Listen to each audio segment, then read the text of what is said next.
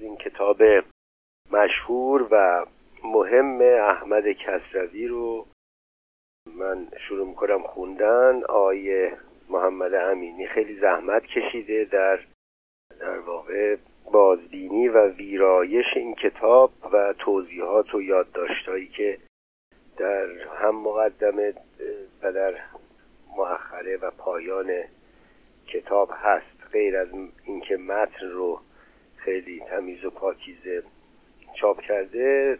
در پایان کتاب هم دو گاه شما یک گاه شمار تاریخ شیعیگری هست در دو بخش. از همون ابتدا تا امروز و یکی هم گاه شماره بعد از این گاه شمار می‌رسه به زندگی نامه احمد کسروی و بعدم آثار احمد کسروی که اینا در پایان کتاب هست. حالا بعد می‌خونم. اجازه بدید من بگذرم از یادداشت پیرامون روش ویرایش این کتاب که خیلی اهمیت نداره توضیحاتی داده که چطور بعضی کلمه ها چگونه است زیاد مهم نیست. با پیشگفتار شروع کنم از امروز کتاب شیعیگری نوشته احمد کسروی به کوشش محمد امینی رو. پیشگفتار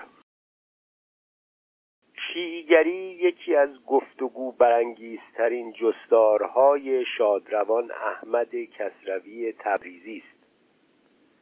کوشش او در این جستار بررسی پژوهشگرانه دانشگاهی پیرامون تاریخ مذهب شیعی نیست که پرداختن و توفیدن به آموزه است که پیشوایان این آین در میان مردم می گستراندند کسروی بر این باور بود که این آموزه ها و نیز رفتار پیشوایان شیعی یکی از سنگرهای اندیشهای دشمنی با پیشرفت قانون مداری مدرنیته و بنای ایران نو می باشد پیروان دینهای تک خدایی یهود ترسایی و اسلام از دیرباز با چالش میان خرد پرسشگر و ایمان کور درگیر بودند. در میان مسلمانان صده های آغازین معتزله نماینده خردگرایی در برابر ایمان کور بود. صده ها پیش از آشنایی ایرانیان با اندیشه های مدرن کسانی از میان فقیهان فیلسوفان و اندیشمندان مسلمان نیز باورهای چیره بر ساختارهای شریعت رسمی را به چالش کشیدند و هزینه چنین رفتاری را هم پرداختند. شاید بیرون راندن صدرالدین محمد شیرازی ملا صدرا از اصفهان به گناه اندیشیدن یکی از برجسته ترین نمونه های این رفتار در نخستین صده پس از چیرگی شیعیگری در ایران باشد. سالیانی پس از آن شیخ احمد احسایی که در شمار فقیهان نواندیش و آشنا شده با اندیشه های مدرن هم نمی بود تنها به این گناه که معاد جسمانی را نمیپذیرفت و سخنانی بیرون از شریعت رسمی بر زبان میراند تکفیر شد. سید علی محمد باب را که شاگرد جانشین احسایی بود در زنجیر از دژ چهریق به تبریز بردند تا پاسداران رسمی شریعت بار دیگر به از دین برگشتن او رای دهند و به جوخه تیربارانش سپارند. از آن هنگام بر هر کس که سخنی بیرون از تنگنای اندیشه شریعت مداران می گفت و یا سودای بهبود زندگی کشور و توده را در سر می پروراند انگ بابی می زدند و از پیش تکفیرش می کردند.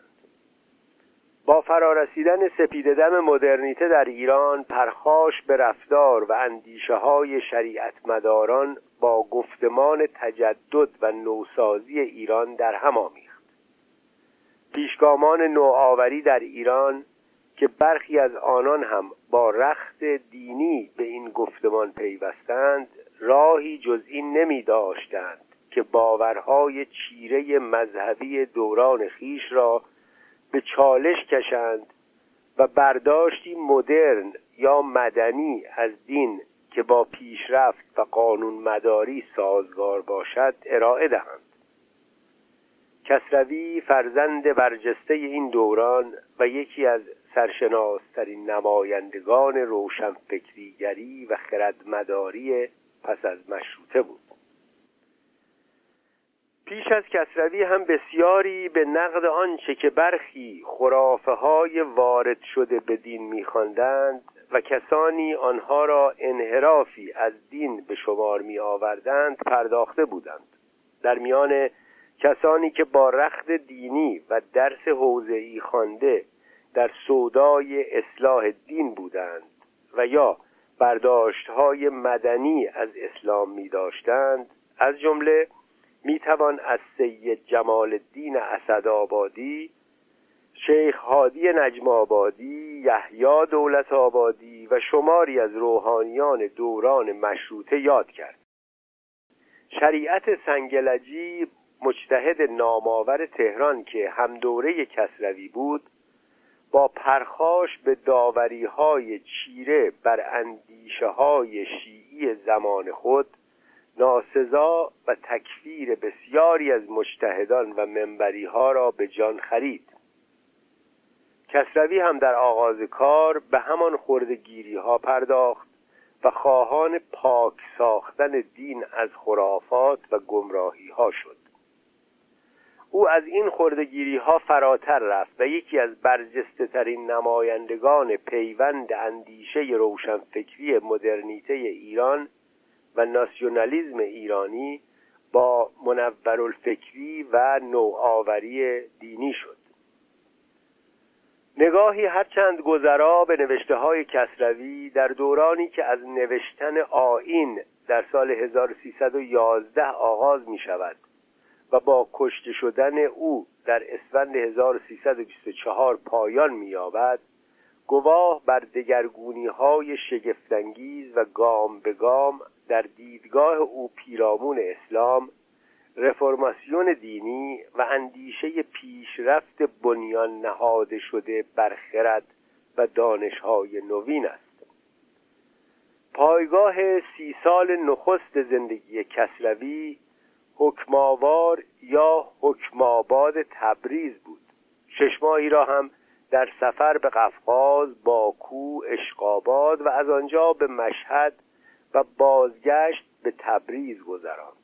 مردی که نویسندگی و پژوهش را از دفترچه آموزشی شریعت احمدی در سال 1293 خورشیدی در تبریز آغاز کرده بود در سالهای پایانی زندگی به چنان جایگاه بلندی در خرد پرسشگر و دانش رسید که یک تنه در برابر شریعت رسمی و پاسدارانش ایستاد و سپهر اندیشه پردازی را در ایران با نام خیش درآمیخت و با خون خیش رنگین کرد.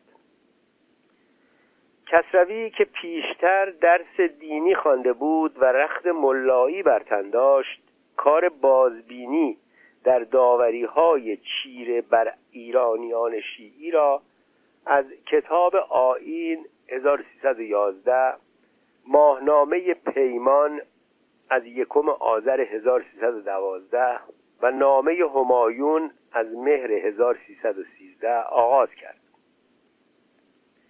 از بخش نخست آین پیداست که او دین را یکی از نیازهای جامعه و آدمیان می‌دانسته و یکی از چخش یا جدلهایش با اندیشه ها و تمدن اروپایی این بوده که اروپا از روزی که دست به اختراع گذارده و چند ماشینی پدید آورده به دشمنی دین برخواسته و تیشه بر ریشه آن عامل سترگ آسایش جهانیان فرود آورده که اکنون بیدینی یکی از ارمغانهایی است که شرقیان اروپا رفته برای همشهریان خود می آورند پایان نقل قول.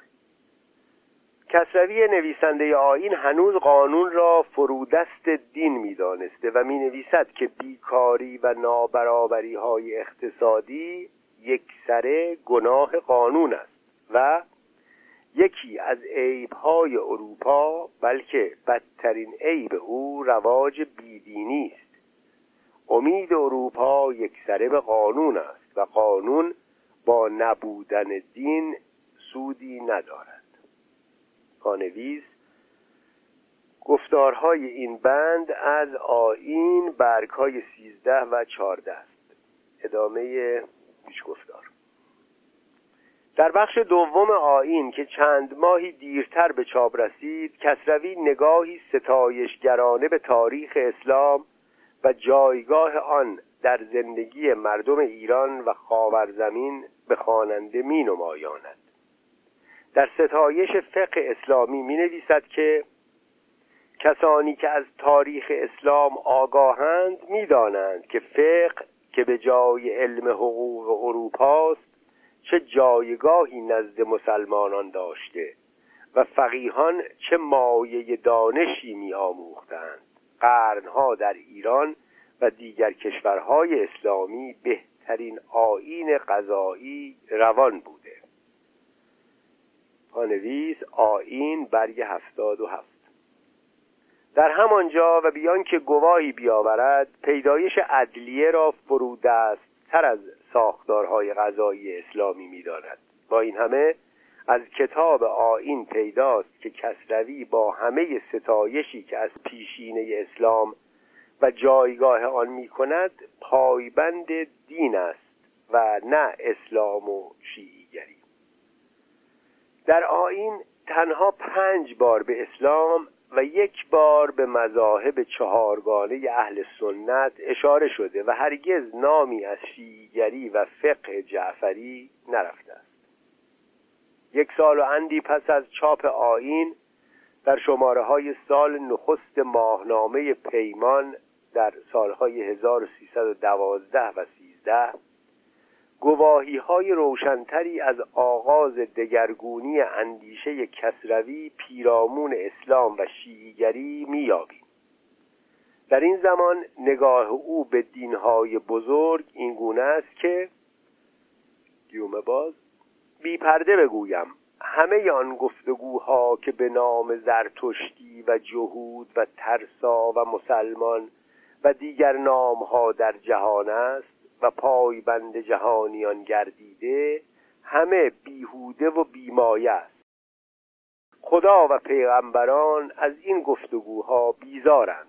زرتشت و موسا و عیسی و محمد همگی فرستادگان یک خدا بودند و همه را باید بپذیرفت و جز به یک دیده ندید. گیومه بسته. پانویس در مورد واژه جهود. کسروی در بیشتر نوشته ها و از جمله در شیعیگری واجه های جهود و جهودان را بارها به کار گرفته است.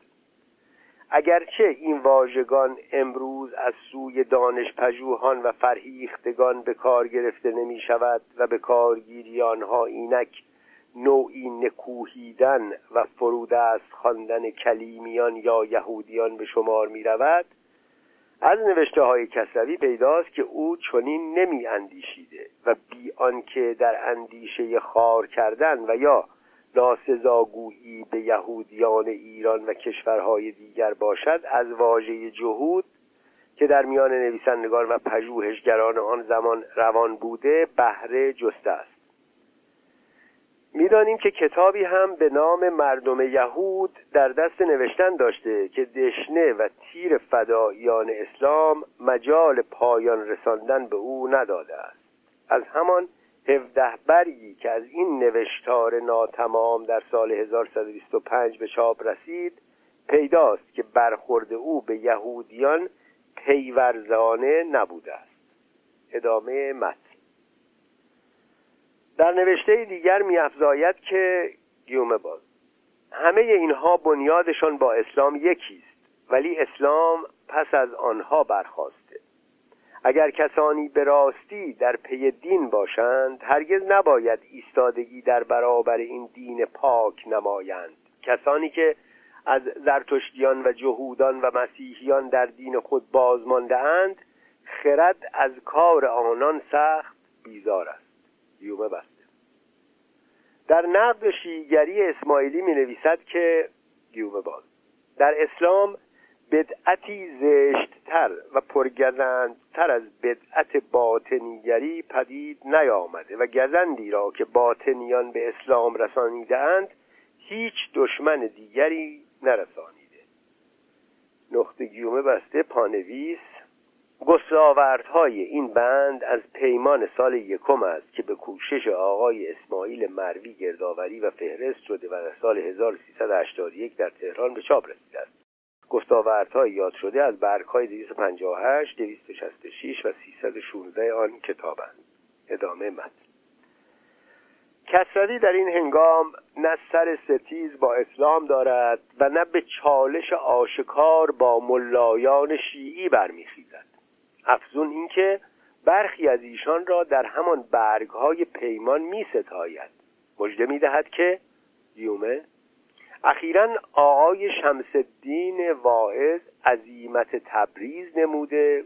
این واعظ دانشمند را اهالی خراسان و گیلان و تهران به خوبی می‌شناسند. برادران همشهریان آقای میرزا شمس الدین دانشمندی است که علوم دینی اسلامی را آن علومی که بسی گران مایه است و دارندگان آن کمیاب می باشند با علوم جهانی امروزی در یک جا اندوخته. گیومه بسته. در نامه به دانشمند محترم آقای رضا برغعی که از روحانیون روشنبین قم بوده از او سپاسگزاری می کند که با نگارش شیوایی به ستایش پیمان پرداخته است. در شماره دیگر به خوانندگان پیمان مژده می‌دهد که از میرزا محمود مجتهد خراسانی کتابی به او رسیده که گیومه مفصل ترین کتابی است که در موضوع علم منطق به زبان فارسی تعلیف یافته. می‌توان گفت بهترین کتابی است که در منطق در دسترس فارسی خانان گذارده شده. گیومه بست پس از آگاهی دادن از چاپ کتاب حفظ الصحه در اسلام می افزاید که گیومه کسانی که می‌خواهند با یک رشته حقایق عالیه اسلامی آشنا شده و نیز قدر حفظ الصحه را در دین اسلام بشناسند این کتاب مفید بینظیر را خریداری نمایند. گیومه بست همکاری کسروی با همایون که به سردبیری علی اکبر حکمیزاده فرزند شیخ مهدی قومی در قم منتشر می‌شد گواهی بر این کوشش او در نزدیکی با دیگر مسلحان مسلمان و شیعی است. شیخ مهدی قومی حکمی نامآور به پایین شهری رئیس مدرسه رضویه و از نزدیکان شیخ عبدالکریم حائری یزدی پایگزار حوزه علمیه قم و داماد سید ابوالحسن طالقانی پدر آیت الله سید محمود طالقانی بود. فرزند او شیخ علی اکبر حکمی زاده در روزخانی های مدرسه رضوی منبر می‌رفت و حاشیه‌ای هم بر کفایه آخوند خراسانی نوشته بود. او با همکاری محمد همایون پور مجله دینی انتقادی نامه همایون را در تهران چاپ و در قم پخش می‌کرد.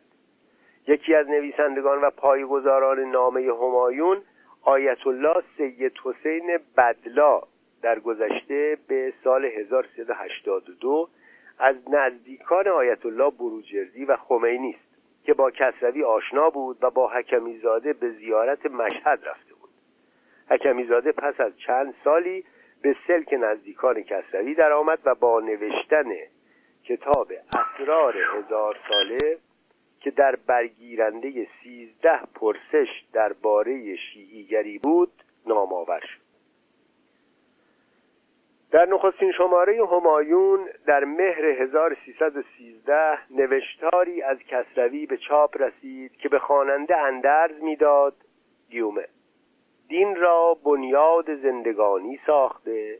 از یک سو هم با بیدینی که بدترین آسیب جهان می باشد نبرد نماید و از سوی دیگر خرافات و گمراهی های دینی را که خود شکل دیگر بیدینی است از ریشه براندازد.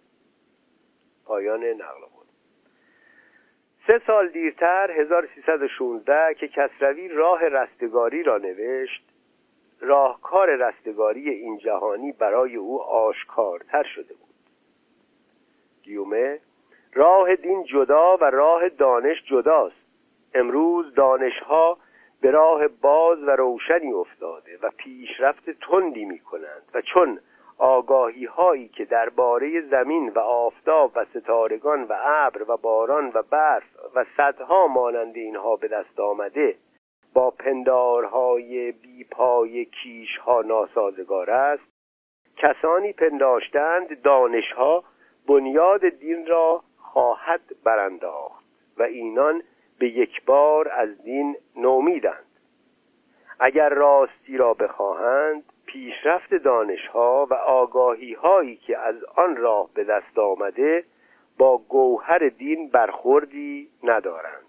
پایان نقل قول پانویس راه رستگاری برگهای 18 و 19 راه رستگاری یکی از برجسته ترین نوشتارهای کسروی در ستایش دانش و پیشرفت و اندیشیدن و نیز باورمندی او به ارزشهایی است که او آن را گوهر دین می‌خواند. همانجا با نگاهی خردمندانه میافزاید که سخنان دیگری هست و کنون مرا روشن نیست. و بدانها نمی‌پردازم. من در جایی که راهی باز می‌کنم خود نیز از رهروانم و از پی این راهنمایی گام به گام پیش می‌روم. پایان نقل قول. سه سال و اندی پس از نگارش راه رستگاری ایران به اشغال متفقین درآمد. یکی از پیامدهای دوران رضاشاه و باز شدن جامعه آزاد شدن کوشش هواداران افزایش جایگاه شریعت در زندگی اجتماعی و سیاسی و ساختارهای غذایی و آموزشی کشور بود. افزایش شمار آموزشگاه های دینی و انجمنهای اسلامی در گوشه و کنار ایران نمونه هایی از این روند تازه بود. نمونه دیگر باز پس گرفتن آموزشگاه های دینی از دولت بود. که بیرون راندن گماشتگان دولت از مدرسه نواب مشهد از سوی طلاب که با پشتیبانی مجتهدی به نام میرزا مهدی اصفهانی انجام گرفت از شمار آنهاست. یکی از نخستین زمینه های پرخاش شریعت مداران برای کنار نهادن قانون کشف هجاب و بازگرداندن چادر افت بر سر زنان مسلمان بود. در همان دو سه سال پس از شهریور 1120 ده ها نوشته پیرامون هجاب و در پرخاش به بیهجابی به چاپ رسید. در تابستان سال 1122 آیت الله قومی که در واکنش به کشف هجاب نام آور شده بود پانویس برای آگاهی از ماجرای سفر قومی به تهران در سال 1314 و شورش مشهد به زیرنویس یک در برگ 111 بنگرید. در تابستان سال 1322 آیت الله قومی که در واکنش به کشف حجاب نام آور شده بود در میان پیشواز شادمانه دولت و مدیران شهرستانها از عراق به ایران سفر کرد و از مشهد به سهیلی نخست وزیر آن زمان تلگرافی فرستاد و خواهان داخل گیومه لغو کشف هجاب انحلال مدارس مختلط برپایی نماز جماعت تعلیم قرآن و درسهای دینی در مدارس آزادی حوزه های علمیه شد. هیئت وزیران هم در نشست دوازدهم شهریور آن سال درخواستهای او را پذیرفت. یکی از پیامدهای ناگفته سفر آیت الله قومی به ایران این بود که علی اصغر حکمت از وزیری دادگستری کناره گرفت و محسن صدرالاشراف که از همان هنگام کشتار باغشاه سر و سری با علمای پایتخت داشت به جای او نشست. بر کنار نهادن هجاب در زمان وزیری فرهنگ حکمت و در دانشسرای عالی در سال 1114 آغاز شده بود و حکمت از پشتیبانان سرسخت این قانون بود. کارزار بازگشت شریعت به سپهر سیاست و فرمان روایی با بازگشت سید زیادین تبا تبایی به ایران در مهر ماه آن سال جنجالی تر شد. سید زیا که در دوران 22 ساله زندگی در اروپا و فلسطین بار دیگر شریعت را کشف کرده بود از همان آغاز همکاری با گروه های دینی برخواست و حزب اراده ملی را پایه نهاد که ایجاد دستگاه تبلیغاتی که مبتنی به مبادی عالیه مذهبی بوده و ایمان افراد را و انجام وظایف اخلاقی و رشد اجتماعی و ترقی خواهی راسخ نماید بخشی از برنامه آن بود. پانویس مرامنامه حزب ارادی ملی بند جیم از اصل چهارم بهمن 1123 در همان زمان کسانی هم از میان روحانیان به بستن گرمابه های دوشدار و ساختن خزینه به جای آنها فتوا دادند که کسروی در یکی از شماره های پرچم به آن پرداخت. پرچم نیمه یکم مرداد 1322 گفتگو بر سر گماشتن ناظر شرعیات که درخواستی فراتر از قانون اساسی ایران بود بار دیگر بالا گرفت و روحانیان خواستار اجرای قانونی شدند که در سال 1301 به تصویب رسید و هرگز اجرا نشده بود. پانویس قانون ناظر شرعیات در دوران نخست وزیری قوام السلطنه در چهارم اغرب آبان ماه 1101 تصویب شد و متن آن چنین بود. ماده اول چون مطابق اصل بیستم متمم قانون اساسی عامه مطبوعات به غیر از کتب زلال گمراه کننده و مواد مزره زیانآور به دین اسلام آزاد و ممیزی فقط در مورد کتب زلال و مواد مزره به دین اسلام ممنوع است عموم مدیران جراید و یا مجلات و ارباب مطابع چاپخانه ها باید ملتزم شوند که هر وقت بخواهند در امور مربوط به دین اسلام و مذهب اصولا و فروعا انشا یعنی نوشته. و یا نقلا گفته آوردی. ولو هزلن به شوخی. چیزی تب چاپ کنند قبلا به ناظر شرعیات که خبرویت خبرگی. او به توسط دو نفر مجتهد جامع و شرایط تصدیق و از طرف وزارت معارف در تهران و در هر یک از مراکز ایالات و ولایات معرفی شده باشد مراجعه نمایند تا مداقه باریکبینی موشکافی نموده. پس از آنکه عدم مزر بودن آن به دین اسلامی و مذهب کتبا تصدیق شد طبع و نشر کنند. ماده دوم هرگاه یکی از مدیران جراید و یا مجلات و یا ارباب مطابع و یا دیگری از مفاد ماده فوق تخلف نموده مدعی العموم یا دادستان و یا مدعی خصوصی قضیه را به ناظر شریعات قانونی و یا مجتهد عادل مسلم رجوع می نماید بعد از تصدیق کتبی مشار الیه به مزر بودن به فوریت اوراق منتشره جمعآوری و توقیف شده مدیر و نویسنده و تب کننده مستندن به تشخیص ناظر شرعیات و یا مجتهد عادل مسلم مطابق قانون مطبوعات مجازات خواهند شد. ادامه مد. در سال 1124 سید ابوالحسن اصفهانی که زعیم و رئیس حوزه نجف و بلند ترین مرجع تقلید شیعیان بود در نامه‌ای به سید محمد بهبهانی که با درباریان و نخست وزیران آن دوران نشست و برخواست می داشت نیاز به گزینش ناظر شرعیات را از سوی او به دولت گوش زد کرد و از جمله نوشت مطابق قانون باید در هر ایالت و شهرستانی یک ناظر شرعیات به رسمیت شناخته شود. پانویس آین اسلام سال سوم شماره 20 کسروی شاید یگانه کسی باشد که در آن هنگام که گروه های سیاسی نیز در برابر کرنش دولت به تازش روحانیان و نهادهای شیعی بر قانونها و ساختارهای سکولار و مدرن خاموش بودند خامه آتشین بر کاغذ می نهاد و به این رفتار می توفید و پیامدهای آن را پیش بینی می کرد برگهای پرچم و نوشتارهای دیگر کسروی گواه این دلیری و تیزبینی اوست. در ماهای پایانی سال 1323 نوشت راست است می‌بینیم دولتهای ما با ملایان نیک ساختند.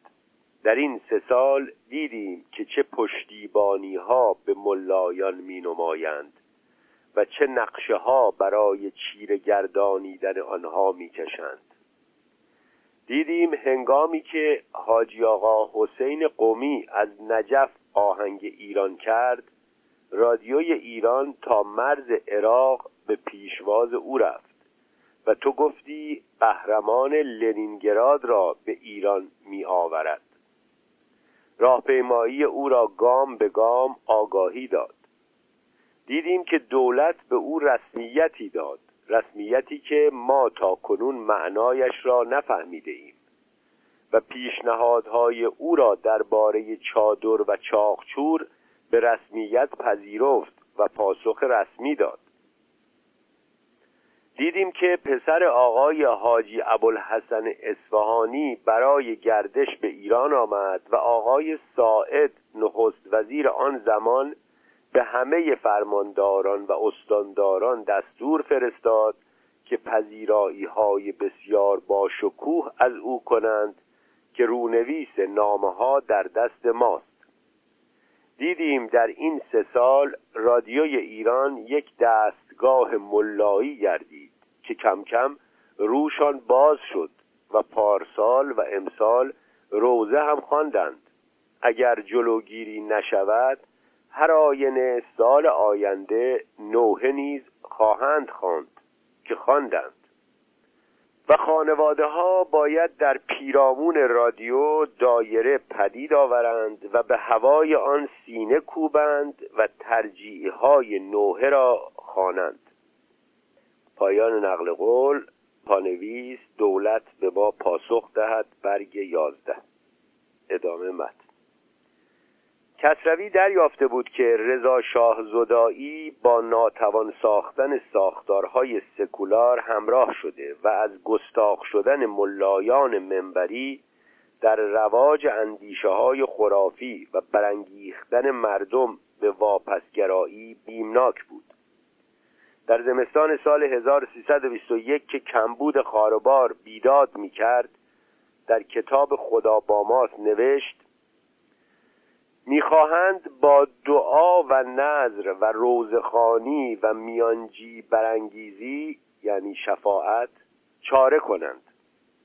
ملایان و روزخانان به منبر رفته از جهان نکوهش ها می سرایند و مردم را از پرداختن به زندگی دلسرد بلکه بیزار میگردانند. پایان نقل قول پانویس خدا با ماست برگ هفت. ادامه متن.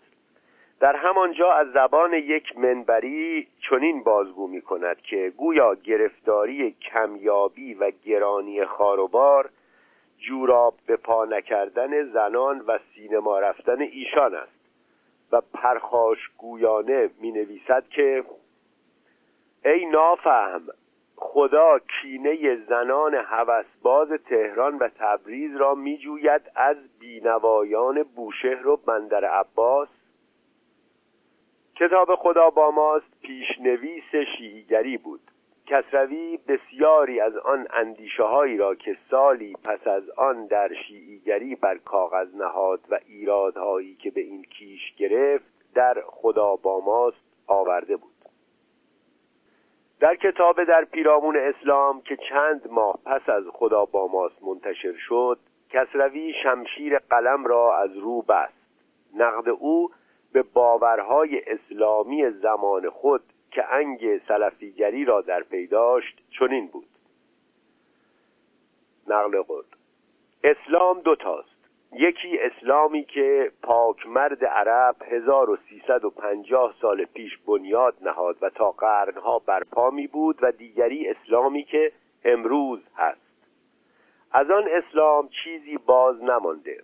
این اسلام نام این دستگاهی که با دست ملایان میگردد نه تنها سودی نمیدارد زیانهای بزرگی نیز میرساند و مایه بدبختی می‌باشد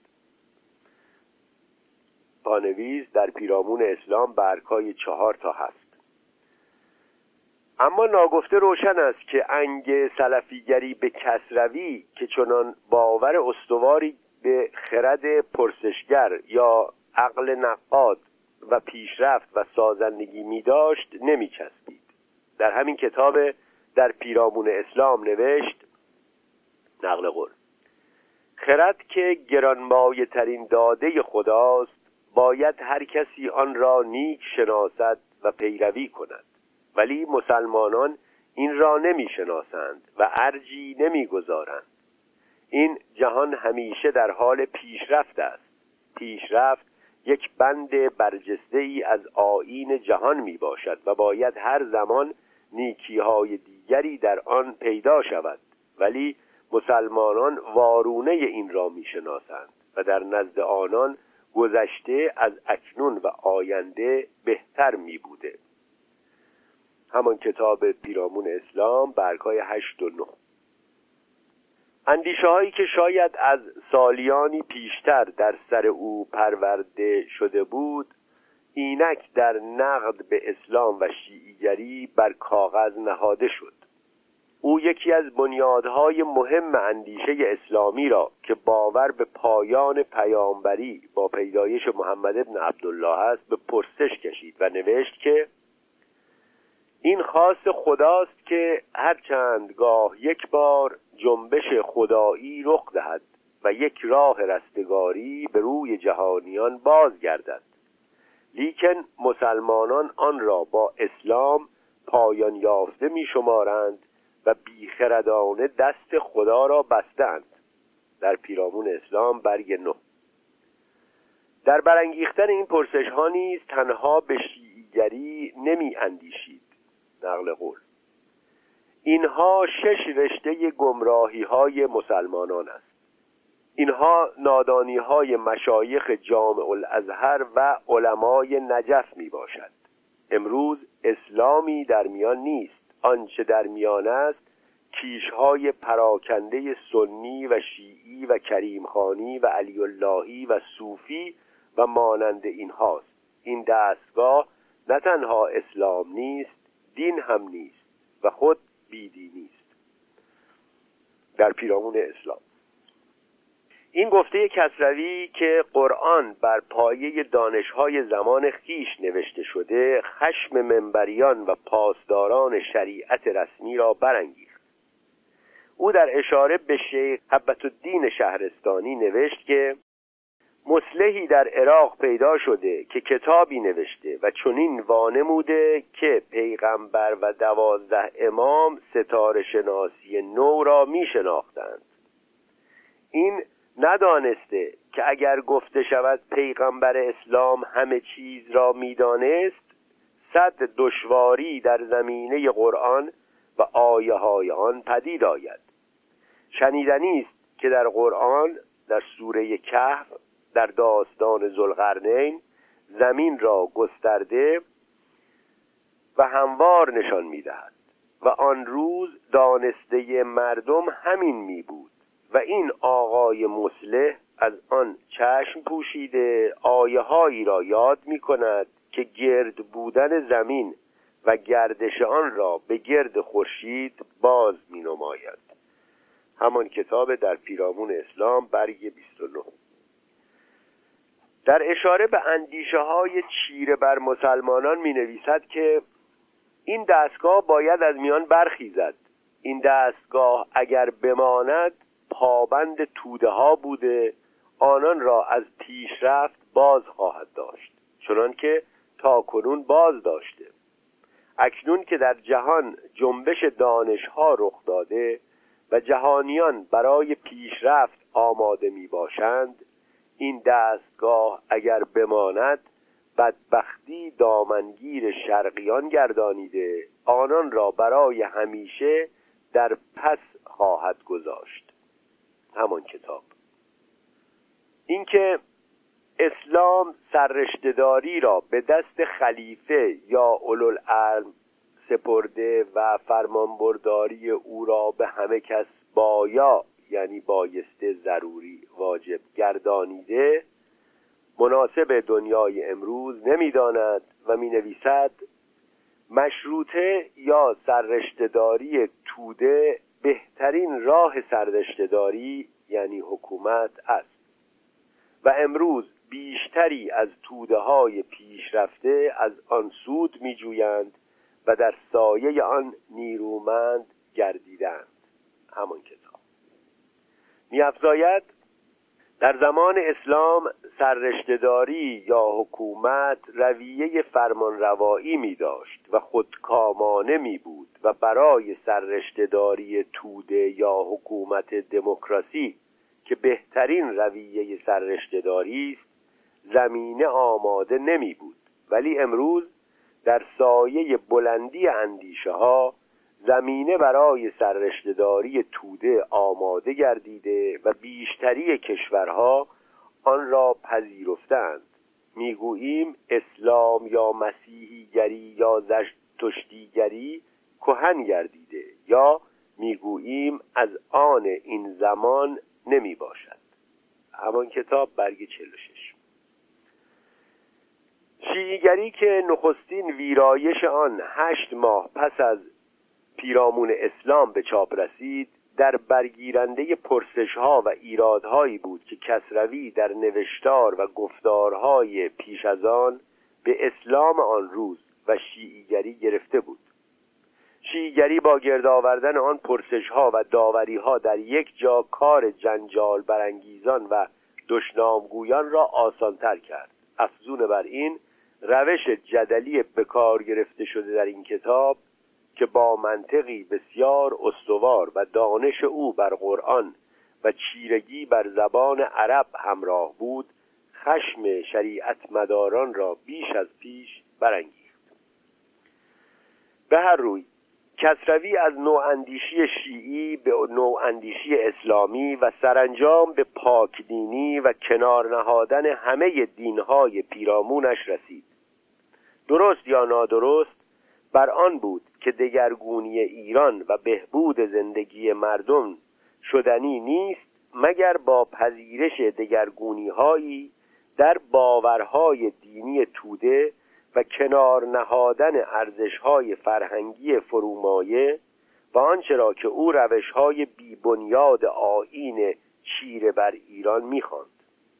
داوری کسروی پیرامون دین اسلام و شیعیگری هرچه بود در این جای گفتگو نیست که او تا پایان زندگی پربارش خداپرست ماند و در همه نوشته هایش و از جمله در شیعیگری که بهانه‌ای برای کشتن او شد قرآن را ستایش می کرد از پیامبر اسلام به نیکی سخن می گفت و او را پاک مرد عرب می خواند و علی ابن ابی طالب را به راستگویی و پاک دامنی می ستود اما افزود که قرآن برای زمانهای گذشته بوده و در زمان اسلام دانشهای کنونی نمی بوده و مردم عرب جز آگاهی های ساده نمی داشتند لیکن پیداست که در این زمان با آن زبان کاری انجام نتواند گرفت و آن پیروی که اسلام از دانسته های زمان خود کرده امروز جز مایه رمیدگی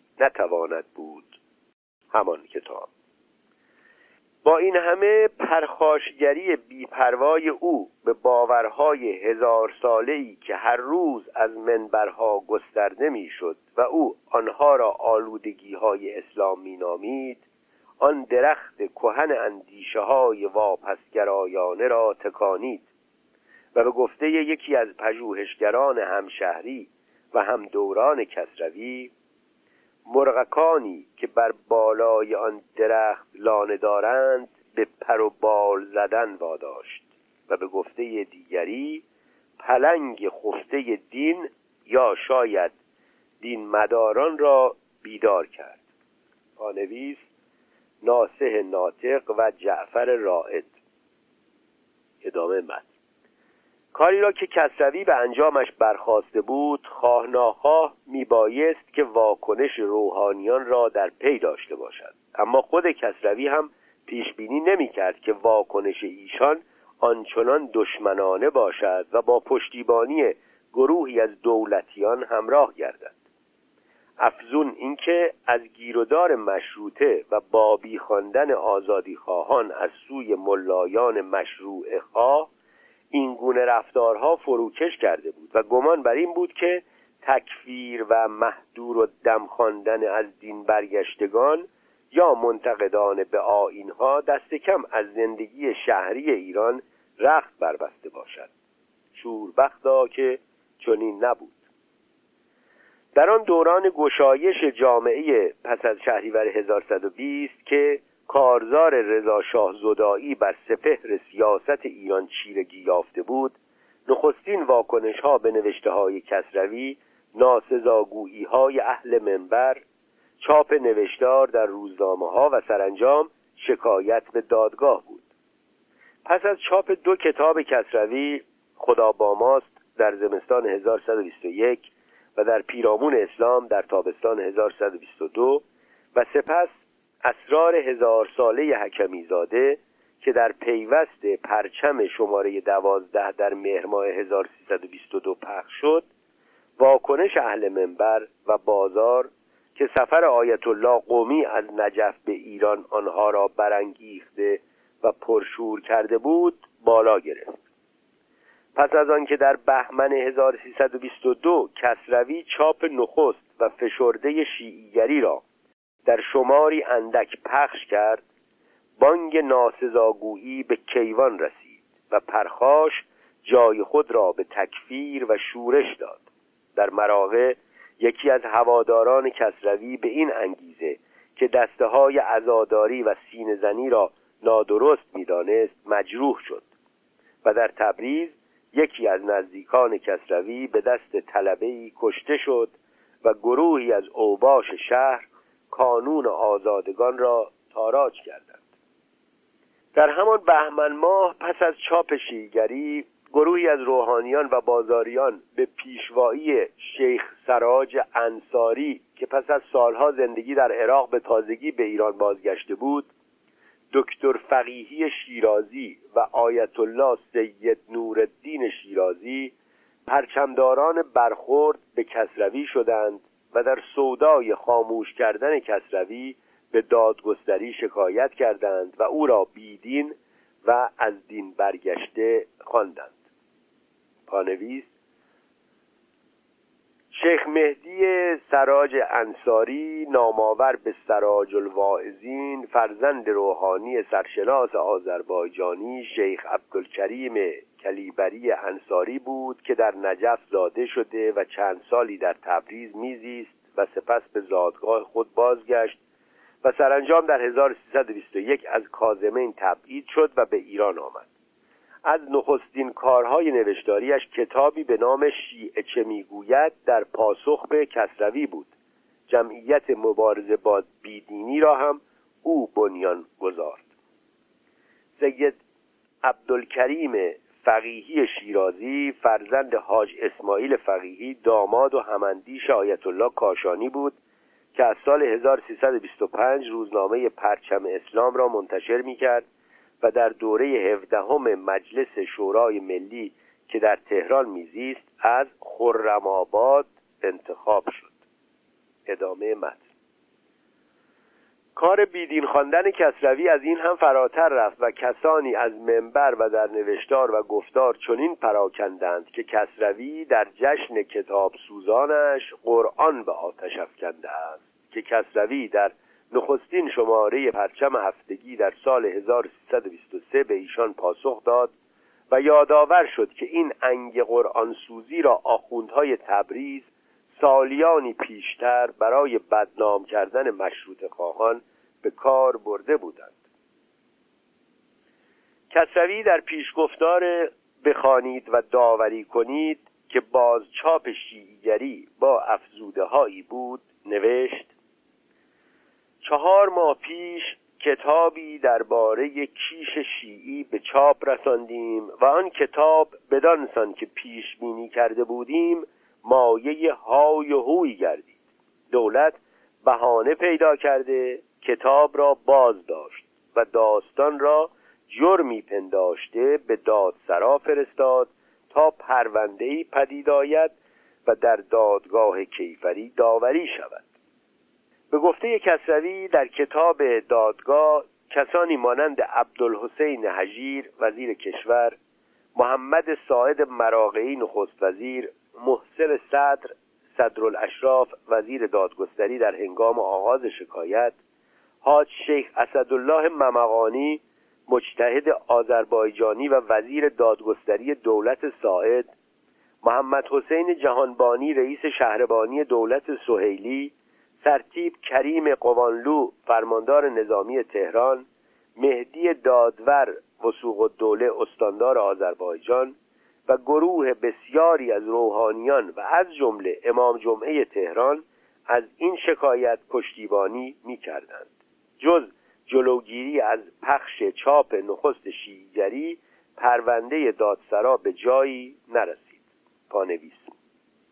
برای آگاهی بیشتر از چگونگی این شکایت به کتابهای دولت به ما پاسخ دهد و دادگاه که کسروی در سال 1123 به چاپ رساند بنگرید سندهای فراوانی که گواهیند بر همکاری و هم اندیشی وزیران دولت سکولار با کسانی که به انگیزه های دینی خواهان جلوگیری از چاپ کتاب های کسروی و کوشش پیروان او بودند اینک در دست است که دو نمونه از آنها را در اینجا بازگو می کنیم در 26 بهمن 1122 چند تن از آخوندها و بازاریان مراغه به وزارت کشور تلگراف زدند و خواستار جلوگیری از پخش شیعیگری و دستگیری زیاء مقدم و شرکا شدند. عبدالحسین حجیر وزیر کشور در پاسخ به این درخواست غیرقانونی به استاندار آذربایجان تلگراف زد و با وامگیری از همان زبان آخوندهای مراقه دستور داد که به شکایت اهالی مراقه از عملیات زیاء مقدم و شرکای او رسیدگی نتیجه اعلام فرمایید. سه ماه دیرتر همان وزیر کشور در پاسخ به شکایت جمعیت آزادگان به تاراج دفتر ایشان از سوی جمعی اجامیر و اوباش در تبریز و مراغه به ساعد مراغعی وزیر کشور گزارش داد که چون اقدامات طرفداران کسروی مخالف با انتظامات محل و مصالح کشور بوده و موجب شکایت عدیده اهالی محل شده بود استانداری تبریز از عملیات جمعیت مذکور جلوگیری نموده است. پانویس آرشیو مرکز اسناد انقلاب اسلامی پرونده های احمد کسروی وزیر کشور درس خوانده و متجدد نیازی به این نمی‌دید که بنویسد این رفتار و دستور او بر پایه کدام قانون بوده و چرا کارکنان شهربانی با میرزا حسین واعظ میرزا کازم شبستری سید اسماعیل روزخان و گروه دیگری از منبری ها و بازاریان در یورش به دفتر کانونی که از آن کسروی بوده دست داشتند. مهدی دادور استاندار آذربایجان از این هم فراتر رفت و در تلگرافی که به تاریخ نهم فروردین 1323 به محمد ساعد مراقعی نخست وزیر فرستاد مژده داد که موضوع کسروی را البته خاطر مبارک مسبوق است. شهربانی مرکز به شهربانی تبریز تلگراف کرده که کتابهای او را جمع آوری کنند. موضوع کسروی با تحریکاتی که در کار است فساد برپا خواهد شد. مستدعی چهار نفر مریدان او را که شهربانی اخیرا صورت داده از ادارات اینجا به فوریت خارج نمایند.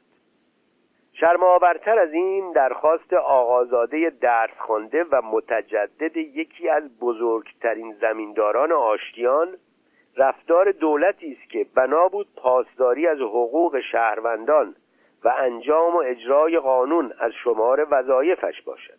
در نشست دوازدهم هیئت وزیران سران دولت سکولار به جای پاسداری از حقوق شهروندانی که گناهشان هواداری از کسروی بود و به جای رو روی با اوباشی که به نام دین جنجال می کردند بران شد که چهار تن را به گناه خواندن و گفتگو پیرامون نوشته های کسروی از گمرک و ژاندارمری بیرون کنند.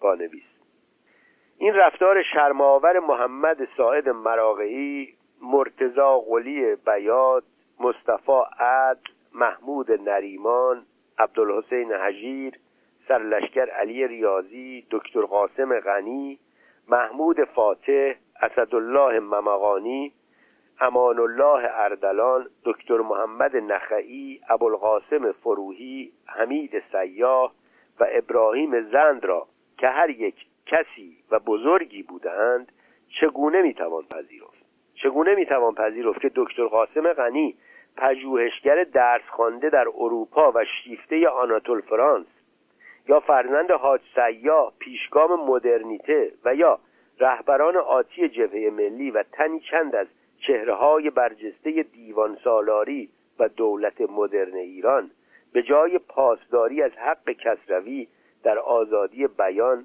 با تیر اندیشترین نیروهای اجتماعی در خاموش کردن او همراه شوند برای مهدی دادور این کارهای فرومایه دولتیان کافی نبود. او بیست روزی پس از آن رایزنی شرماور وزیران به ساعد مراغعی گله کرد و با فرستادن نامه علمای اعلام آذربایجان از سستی دولت در رفع قائله کسروی سخن گفت. در آن نامه که به دستینه امضای سید ابراهیم میلانی عبدالحسین قروی سید هادی خسروشاهی سید مهدی انگجی سید کازم شریعت مداری و تنی دیگر از ملایان تبریز رسیده بود آنها درخواست کردند که گیومه عرایز ما را به پیشگاه مقدس اعلی حضرت همایون خزدل الله ملکه خداوند جاوید گرداند فرمان روایی او را برسانید. و هشدار دادند که اگر شخص مزبور و نشریات او قدغن و ریشکن نگردد و به کیفر مناسب قتل نرسد هیچ گونه خواطر جمعی به دوام امنیت و برقراری اوضاع نخواهد بود و عواقب وخیمه را در بر دارد. در همان بهار سال 1323 نخستین واکنش نوشتاری و اسرار هزار ساله حکمیزاده با نام کشف اسرار هزار ساله و به خامه روح الله موسوی خمینی در پرانتز در قوم به چاپ رسید. پانویس شگفت این که در هیچ یک از تارنماهای رسمی و نیمه رسمی که در برگیرنده آثار امام خمینیاند نشانی از کشف اسرار هزار ساله یا کشف الاسرار نیست. این نخستین کتاب فارسی پایگزار جمهوری اسلامی در سی و اندی سال گذشته هرگز بازچاپ نشده است. پاسخ به این معما شاید در پشتیبانی ایشان در این کتاب از ساختار پادشاهی ایران و یا رد ولایت فقیه از جمله در برگ دویست و بیست و سه کتاب باشد که می نویسد ما چنانچه پیشتر گفتیم نمی‌گوییم حکومت باید با فقیه باشد. پایان پانویس ادامه متن. خمینی در این نوشتار شریعت سنگلجی مجتهد برجسته تهران را آخوند قاچاق و خیانتکار نامید و با اینکه نامی از کسروی نبرد دروغگویانه او را ارباب افیونی حکمیزاده خواند و افزود که سوابق آن مرد ابله در تبریز و تهران در دست است. و آنها که او را می‌شناسند به ناپاکی و خلاف افت می‌شناسند. چون این عنصری که خود ناپاکترین عناصر است می‌خواهد مردم را به آین ناپاک که آین زرتشت موهوم است دعوت کنند. کشف اسرار هزار ساله برگ 332 خمینی کتاب خود را با آیه پنجاه و یک سوره انعام پایان داد که برگردان آن چنین است. ای کسانی که ایمان آورده اید یهود و نصارا را دوستان خود مگیرید که بعضی از آنان دوستان بعضی دیگرند و هر کس از شما آنها را به دوستی گیرد از آنان خواهد بود. آری خدا گروه ستمگران را راه نمی نماید در آیه دیگری که از سوره انفال بازگو کرد از مؤمنان خواست که دشمن خدا دشمن خود و دشمن دیگران را به جزایشان برسانند. اگرچه کشف اسرار هزار ساله در بهار 1323 در قم به چاپ رسید در هنگام نوشتن این کتاب به خامه خمینی و از سوی مدرسان حوزه قم شیعیگری کسروی هنوز پخش نشده بود. از این روز که در اردیبهشت آن سال پس از پخش بخوانید و داوری کنید که بازچاپ گسترده شیعیگری با افسوده هایی بود خمینی در بیانیه بخوانید و به کار بندید که خطاب به مدرسان و فقیهان بود بار دیگر از کافر و مرتد بودن کسروی سخن گفت و نوشت امروز شماها در پیشگاه خدای عالم چه عذری دارید؟ همه دیدید که کتابهای یک نفر تبریزی بی سر و پا را که تمام آین شماها را دست خوش ناسزا کرد و در مرکز تشیع به امام صادق و امام قایب روحی لحفدا آن همه جسارت ها کرد و هیچ کلمه از شماها صادر نشد. او در پایان آن بیانیه با بازگو کردن آیه صد سوره نسا سربسته به جوانهای قیور پیغام داد که مرگ در راه پیوستن به خدا و پیامبر پاداشی نیک دارد. از این زمان دشنام و ناسزاگویی به کسروی در نوشتار و گفتار بالا گرفت. محمود زرندی نامی کتابی نوشت با نام چند سوال از کسروی و او را بهایی و بیمار روانی خواند. مرتزا مهدوی در کجرویگری او را مردکی دلغک نامید و افزود که او به ناموس زن شاتر حبیب خشک پز در تبریز تجاوز کرده است. پانویس برای آگاهی از این دروغ پردازی که فردی به نام غلام علی سیروز پس از شکایت کسروی از او به جرم دزدی آن را پراکند به کتابهای کار و پیشه و چرا از عدلیه بیرون آمدم بنگرید. ادامه متن. در حالی که بحران اقتصادی و سیاسی سراسر کشور را در بر گرفته و ایران همچنان در اشغال ارتشهای بیگانه بود در محرم سال 1323 که از روزهای پایانی آذر آغاز شد منبری های تهران و شهرهای دیگر ناسزاگویی و تکفیر کسروی را از سخن گفتن پیرامون گرفتاری های مردم و کشور برتر یافتند. در مسجد سپه سالار یکی از منبری های سرشناس تهران امامه بر زمین کوفت و گریان فریاد برآورد که کسروی بران است که در روز یکم دیما شماری قرآن در آتش افکند. پانویس. یکم دیما از چند سال پیشتر روز کتاب سوزان کسروی بود. اگرچه کسروی بارها درباره انگیزه خود پیرامون کتاب سوزان نوشته بود که مراد او از این کار آگاهانیدن مردم به بدآموزی های آن کتاب هاست هیچ انسان فرهیخته و دانش پژوهی نمی‌تواند از این کار کسروی پشتیبانی کند. این کار اگرچه به داوری کسروی تلنگری به مغزهای خفته بود گروه گسترده از درس خواندگان و روشنفکران آن زمان را به سرزنش کسروی برانگیخت. در همین جا باید بیافزاییم که کسروی هرگز کتابهای مقدس آینها را در آتش نمی افکند و انگ قرآن سوزی دروغی برای برانگیختن توده بیش نمی بود ادامه مد در همزبانی و همراهی با روحانیون و واعظان تهران علی دشتی آتش بیار جنجار ناسزاگویی به کسروی در مجلس شورای ملی شد.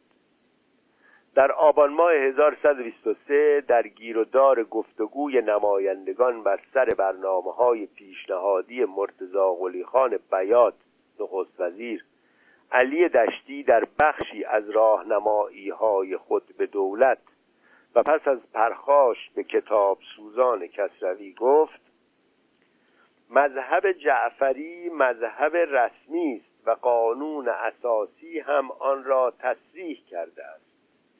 عده پیروان این مذهب هم در دنیا زیاد است. حالا یک عده پیدا شدند که بر ضد این مذهب چیز می نویسند و انتشاراتی می دهند تمام اینها علائم آنارشی و هرج و مرج است. باید ما بدانیم که آیا نباید به این روح تمرد و اسیان که در همه چیز پیدا شده خاتمه داد؟ پاسخ کسروی به کوشش دولتیان در جلوگیری از کارهای او نامه بلندی بود که او به بیات نوشت و رونوشت آن را برای برخی از نمایندگان مجلس و وزیران و روزنامه های تهران فرستاد و سپس در کتابی به نام دولت به ما پاسخ دهد چاپ کرد. از نخست وزیر خواست تا به قانون پناه برد و از زور برای جلوگیری از گسترش اندیشه ها پرهیز نماید. به او یادآور شد که اگر زور توانستی جلو عمیق را گیرد امپراتوران اروپا توانستندی مشروطه یا دموکراسی را از پیشرفت باز دارند. خانواده رومانوف توانستی سیل سوسیالیزم را بازگرداند. پانویس دولت ما پاسخ دهد برگ سه. همانجا در پاسخ به پشتیبانی دشتی از شیعیگری نوشت این کیش با خرد ناسازگار است با دانشها ناسازگار است با تاریخ ناسازگار است با خود اسلام ناسازگار است با زندگی ناسازگار است. پس از همه اینها با مشروطه با زندگی دموکراسی که با خونریزی و فداکاری به دست آورده ایم ناسازگار است. ما صد ایراد به این کیش میداریم ولی اشکال بزرگ بر سر همان بخش اخیر است بر سر ناسازگاری با مشروطه است. همانجا برگ هشت. در گواه اینکه نه کارزار دشمنانه و تهدیدآمیز پاسداران شریعت او را بیمناک کرده و نه سخنان فلان وکیل و وزیر او را از کاری که به آن برخواسته بود بازداشته با دلیری بسیار بار دیگر آنچه را که در شیعیگری نوشته بود بازگو کرد. در این کیش آنچه جا ندارد سخن از کشور و توده و کوشش در راه آنهاست. از روی مشروطه حکومت حق توده است که باید با برگزیدن نمایندگان و پدید آوردن مجلس شورا و دولت و اداره ها از حق خود بهره جویند در حالی که از روی کیش شیعی حکومت حق علماست. در آغاز جنبش مشروطه که حاجی شیخ فضلالله و کسان دیگری از ملایان فریاد می‌زدند مشروطه به ضد مذهب جعفری است راست می‌گفتند. سخن ایشان تا این جایش بسیار استوار می بود خواستشان هرچه بوده باشد سخنشان راست بوده. همانجا برگ نه به وزیران و وکیلان و روزنامهنگاران یادآور شد که از نگاه ملایان و پیروان ایشان عدلیه خلاف شرع است. نظام وظیفه خلاف شرع است. مالیه خلاف شرع است. دبستانها خلاف شرع است. دانشکده ها خلاف شرع است. هرچه بیرون از دستگاه آخوندی و شیعیگری است خلاف شرع است. میهم پرستی بتپرستی است. گفتگو از سوسیالیسم و کمونیسم به کلی حرام است. اگر بیگانگان به کشور آمدند چون جلو روزخانی و زیارت را نمی‌گیرند بسیار بهتر که بیایند. همانجا برگ ده. به هر روی کارزار ناسزاگویی و پرخاش به کسروی که تا پایان سال 1323 به آسمان رسیده بود به آن انجامش یا نتیجه که شریعت مداران امید داشتند نرسید. پرونده دادگستری هم ناکام ماند. تندروترها دریافته بودند که این راهکارهای قانونی منبری و نوشتاری به بستن زبان و شکستن خامه کسروی و بیمناک ساختن او نخواهد انجامید. پس سید بیدانشی به نام مجتبا میرلوهی را که پس از شش ماه درس خواندن در نجف با رخت طلبگی و به نام نواب صفوی به ایران بازگشته بود به درگیری با کسروی برانگیختند.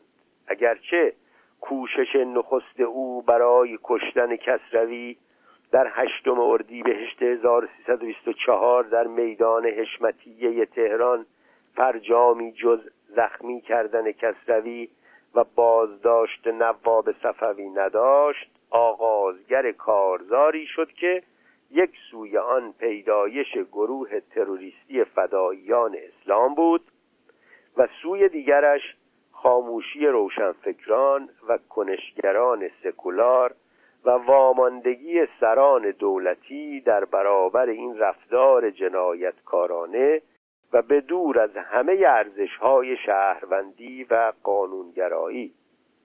خبر کوتاهی در یکی دو روزنامه تهران چاپ شد و حزب توده یکی از نویسندگان روزنامه رهبر را برای دیدار از کسروی به بیمارستان فرستاد و گزارش آن را چاپ کرد. پانویس در مورد گروه تروریستی فدایان اسلام. به گفته حاج مهدی عراقی نقل قول. سید مجتبا میرلوهی وقتی از زندان بیرون میآید به فکر این میافتد که یک محفلی یک سازمانی یک گروهی یک جمعیتی را به وجود بیاورد برای مبارزه. این فکر به نظرش میآید که از وجود افرادی باید استفاده بکنم که تا الان این افراد مخل آسایش محلات بودند. مثل اوباش ها که توی محلات هستند گردن کلفتا لات ها به حساب آنها که عربد کشهای محلات بودند اینها بودند دوستانی که به دور مرحوم نواب جمع شده بودند. اکثر آنها مرحله اول تا آخر از این جور افراد بودند.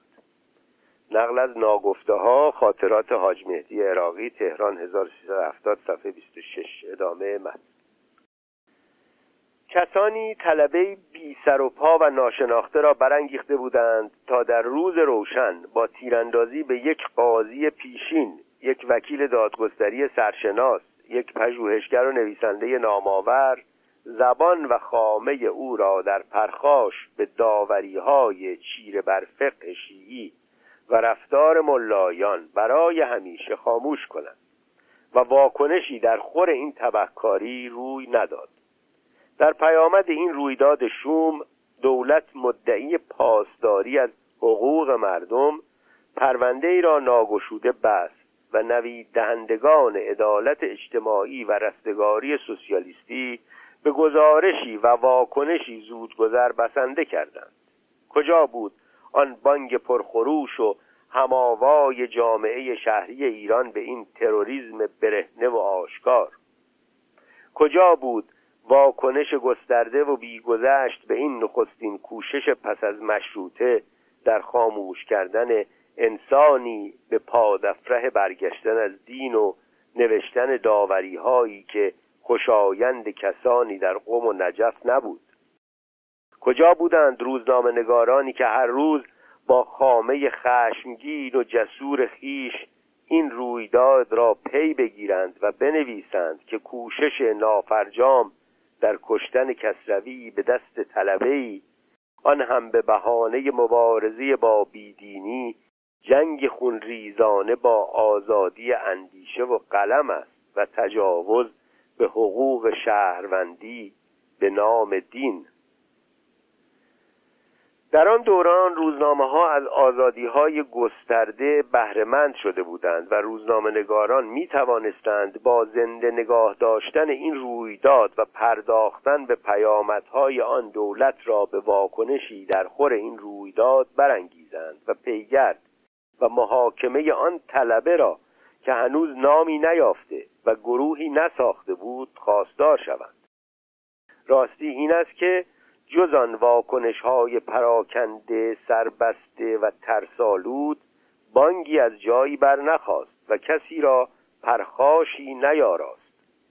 با آزاد شدن نواب صفوی در پی گزارشی شرماور از شهربانی و سپرده یکی از بازرگانان آن طلبه بیدانش و پیرامونیانش گستاختر شدند و دریافتند که نه تنها کشتن کسروی شدنی است که از برکت چنین کارهایی می‌توان دار و دسته هم گله هم کرد و با باجستانی و ترور ساختارهای سست پایه شهروندی و سکولار ایران را با پرخاشی لرزاند و جایگاهی بلند در آشفت بازار سیاست ایران یافت. پرونده کوشش نافرجام کشتن کسروی هنوز بسته نشده بود که در خرداد ماه همان سال وزارت فرهنگ علیه کسروی اعلام جرم کرد. بهانه اعلام جرم نهادی که غلام حسین رهنما ریاضیدان و دانشمند فرنگ رفته بر آن وزیری داشت پخش کتب زاله و خلاف شر از سوی کسروی بود. ناگفته پیداست که رهنما این شکایت را با پشتیبانی و شاید دستور نخست وزیر محسن صدرالاشراف که پرونده شکایت پیشین علیه کسروی نیز در دوران وزیری او در دادگستری گشوده شد انجام داده بود. یادمانده ای همینک در دست ماست که گواه بر این دارد فدایان اسلام از راه پدر بلیق بازپرس شعبه هفت دادگستری از زمان حضور کسروی در روز بیستم اسفند در دادگاه آگاهی یافتند و او را در کاخ دادگستری کشتند. پانویس محسن فرزانه واپسین روزهای کسروی مجله خاطرات وحید شماره 26 تهران 1152 ادامه متن. واکنش به این جنایت شرماورتر از واکنش به کوشش پیشین در کشتن کسروی بود. کشندگانی که دستگیر شده بودند یک به یک از بازداشتگاه آزاد شدند و کسی به سزای کشتن مردی که فرهنگ ایران به او وامدار بود زندانی نشد. در اینجا نیز دولت و جامعه مدنی ایران در برابر یک اصل شرعی دیگر که بر مسلمان در کشتن کافر حد شرعی روانی است سپر افکن پانویس از امام جعفر صادق روایت است که مرد مرتد را به توبه وامی دارند ورنه کشته می شود زن نیز به توبه واداشته می شود ورنه در زندان گرفتار می شود و به او آزار می رسانند تا توبه کند. بسیاری از فقیهان و راویان را باور به این است که مرتد لا تتاب یعنی توبه مرتد او را از مرگ نمی رهاند آیت الله خمینی همین را در فتوای کشتن سلمان رشدی گفته است که اگر هم توبه کند هنوز باید به قتل برسد. ادامه متن. فردای کشتن کسروی نوشته از سوی تبهکاران کشنده او در تهران پخش شد که بخشی از آن چنین بود. ای مدیران جراید و زبانهای ملت آگاه باشید که درباره این داستان قلمهای قرضآمیز به کار برده نشود.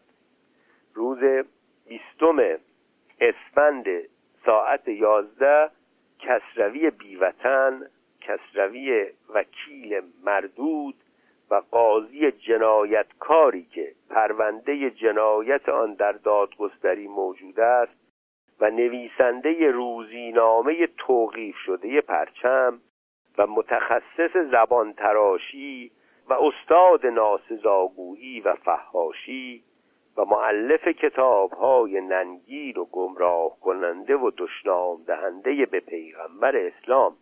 و پیشوایان دین و مردان علم و فرهنگ و سوزاننده قرآن مجید و کتابهای مفاخر علم و ادب و مدعی پیغمبری و سازنده دین جدید و بالاخره دشمن ایران و ایرانیان از طرف چهارصد میلیون مسلمان روی زمین آشکارا کشته شد. آیا چنین روزی عید بزرگ نخواهد بود؟ پایان نقل ناگفته پیداست که این ناسزاهای سراپا دروغ درباره پاک مردی که دیگر نبود تا به آنها پاسخ گوید از مغزهای بیماری تراوش کرده بود که خیشاوندی دوری هم با راستی نمی داشتند. از این سخنان فرومایه که بگذریم هر آن شکنی که کسروی کرده بود وی را سزاینده مرگی چنان درخراش نمی ساخت. نه کسی را کشته و نه به داراک و ناموس یکی از فقیهان چشم دوخته بود. گناه او چه بود که پس از دهها کار بیمانند پژوهشی که هنوز هم چراغ راه پژوهشگران دیگر است باید خاموش می‌شد. گناه او برگشتن از دین و آینی بود که مراجع ملایان و منبری ها از برکت آن سروری داشتند و به موهبت آن خمسی و سهم امامی دریافت می کردند و پولهای بازرگانان را حلال می نمودند و برای رستگاری آن دنیایی مؤمنان نادان اسباب شادکامی داراک و توانایی های این دنیایی خیش را فراهم می ساختند کسروی را کشتند تا نتوانند به یاری منطق استوار و خردگرایی بی تزللش و با آن چیرگی که بر زبان عرب و قرآن می داشت و آن شهامت و گستاخی که گویی با شیر مادرش اندرون شده بود زمانی بیشتر برای گستراندن تردیدها و پرسشهایش در میان مردم بیابد و آشیانه مرغکان بر درخت دین و خرافات نشسته را بیش از پیش تکان دهد. و زندگانی این دنیایی را بر آنان دشوار سازد. گفت آن یار که او گشت سر دار بلند جرمش این بود که اسرار هویدا کرد محمد امینی اردیبهشت 1390